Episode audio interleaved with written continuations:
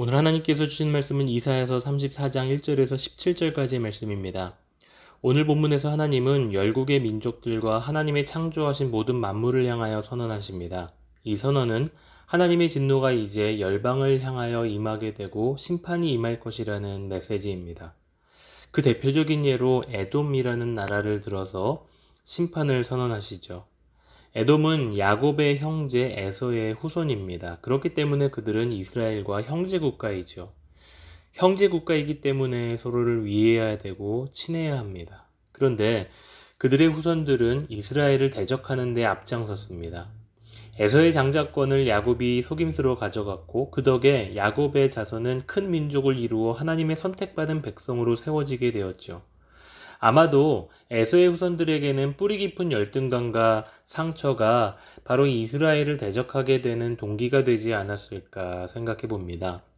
하나님은 그러한 애돔을 심판하시기로 작정하셨습니다. 형제의 나라라 해도 하나님의 백성을 대적하는 것은 곧 하나님을 대적하는 것입니다. 그래서 에돔은 열국 앞에서 정확한 예시로 들려지며 심판에 대한 메시지를 듣게 됩니다.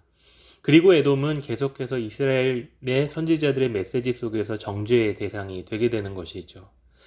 어, 묵상을 하면서 이런 생각을 했습니다. 나는 사람들 앞에 어떠한 예로 기억될까? 이런 질문을 던져보았습니다. 히브리서 11장 이후를 보면 수많은 구약 시대의 이름도 빛도 없이 살아간 믿음의 조상들의 내용을 볼 수 있습니다. 그들은 세상과 타협할 수 있고 평탄하게 살 수 있는 기회를 뒤로하고 끝까지 하나님을 따라 믿음으로 사는 삶을 선택했던 사람들이었습니다. 사도 바울이 초대교회에 보낸 편지 속에서도 그는 옥에 갇힌 자신을 목숨 걸고 돌보아주고 섬기며 믿음의 길을 선택한 사람들의 명단을 소개합니다. 그들은 그 믿음 때문에 매를 맞고 옥에 갇히고 조롱을 당하며 죽임까지 당했던 사람들입니다. 세상의 눈으로 보았을 때 너무 초라했고 불쌍하고 처량했으며 비참했습니다.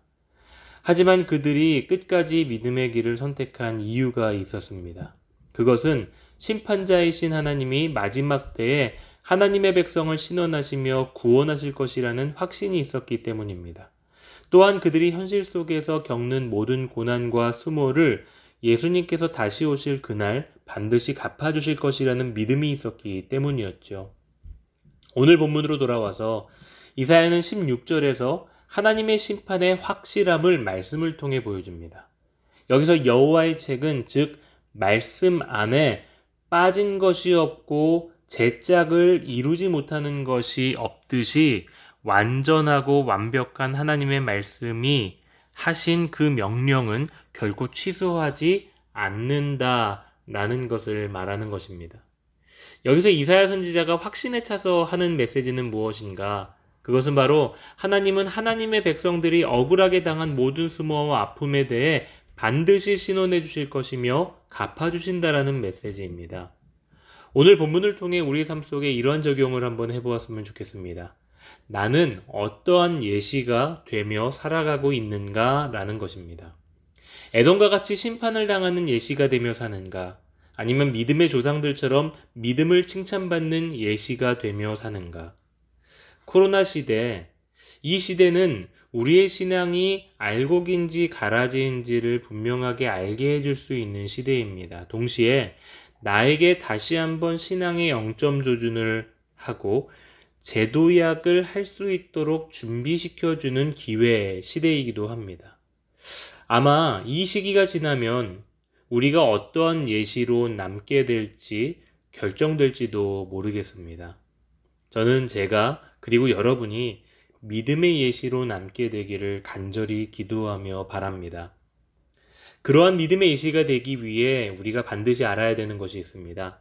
하나님의 심판의 메시지는 결코 거짓도 허위도 아닌 반드시 이루어질 약속의 메시지라는 사실입니다. 그 메시지를 붙잡고 살 때 우리는 비로소 영적인 긴장을 놓지 않고 내 신앙의 모습을 되돌아보며 새롭게 시작할 수 있는 기회가 될 줄로 믿습니다. 사랑하는 성도 여러분, 저와 여러분이 그러한 믿음의 예시와 믿음의 본보기가 되는 은혜가 넘치는 한 주간의 삶이 되시기를 주님의 이름으로 축복합니다.